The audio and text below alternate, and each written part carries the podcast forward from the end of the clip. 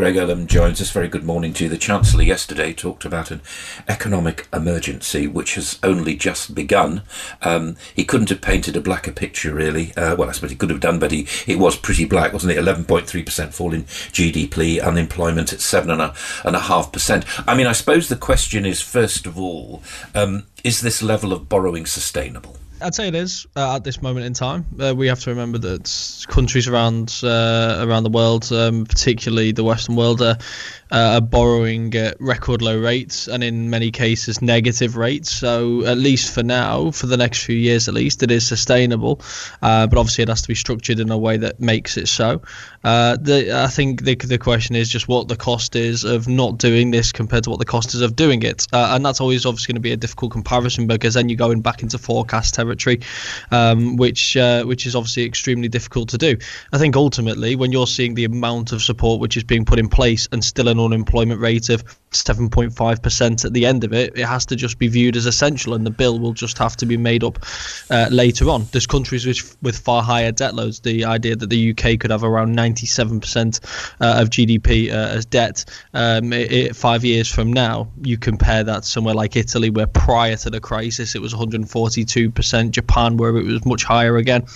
Uh, and that, that that that evidence suggests that that it is more than tolerable uh, and that you could even tolerate a little bit more if need be. That's not to say that the Chancellor should be spending a lot more money, but should we need to spend more, then, uh, then that would suggest the markets do view it as perfectly tolerable. And Japan is one of those countries that borrows uh, borrows negatively. So, um, yeah, it's it's definitely sustainable uh, and, and more more so, it's, a, it's, a, it's completely essential at this point.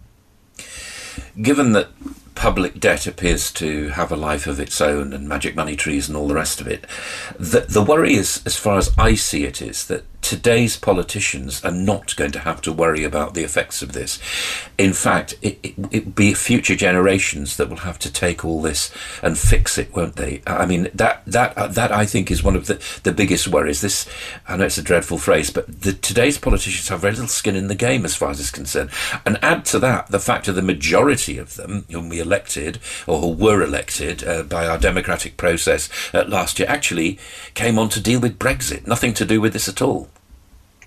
Yeah, exactly, and um, uh, it's uh, uh, which is uh, one of the. Re- well, I mean, I guess it's it's one of the reasons why we're already talking about how it's going to be paid for, and uh, the the prospect that we may see tax increases as soon as 2022 in order to try and start footing the bill. But I mean, that's going to have only a small impact when you're increasing uh, debt by 19% of GDP in one year.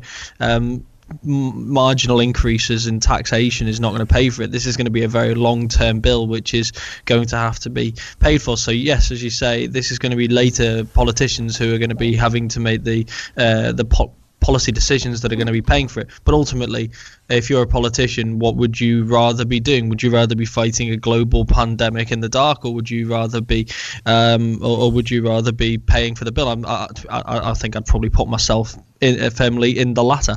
Uh, so uh, I guess everyone has their own problems to deal with, and this is the difficulties that a pandemic throws up. There, there is no nice way out. There is no easy way out. Tough decisions have to be made.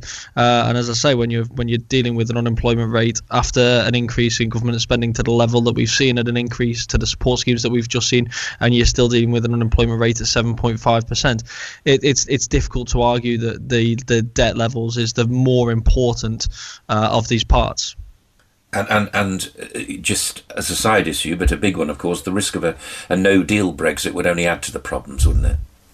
Yeah, of course, uh, uh, and, and and we will judge the deal that the government gets uh, at the end of it once all of the details of it uh, are released. But I think the disruption caused by a No Deal, when you've got to remember that this is um, businesses are, are, now really on the brink. So many businesses at this point are very much on the brink. The last thing they need is another hit uh, in, in, terms of trade, uh, or those that don't trade with the EU. The last thing they need is another hit as far as the impact that that will therefore have on the economy economy, and um, uh, uh, and therefore I think it's I think Boris Johnson has always been um, anti-No Deal, despite what he says in public. I think he's very much uh, been um, been a proponent of wanting to play a, a, tough negotiation. I don't think he's ever been a strong advocate for uh, a No Deal Brexit, uh, and therefore, where uh, it's never been something that I've seen as as likely as maybe as many other people have. Um, But I think now it's even more essential that a deal's done because fighting a no deal Brexit in the midst of a pandemic, I think, would have severe political consequences for Boris Johnson should he go down that road. Uh, and I think the economic consequences um, uh, would be extremely challenging, shall I say, to say the least.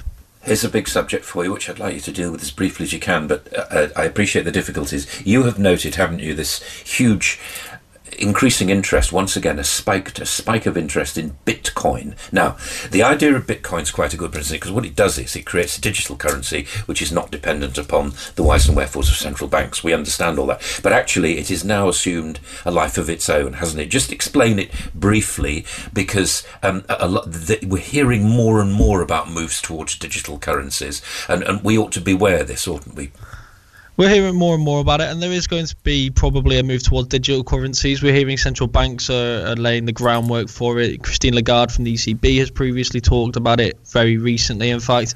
Uh, but we know obviously the People's Bank of China uh, was seeing uh, the Russian central bank as well. But you can you can guarantee the Bank of England, the Federal Reserve, and others are also uh, doing their part doing their part to see how that can be integrated into uh, into the financial system.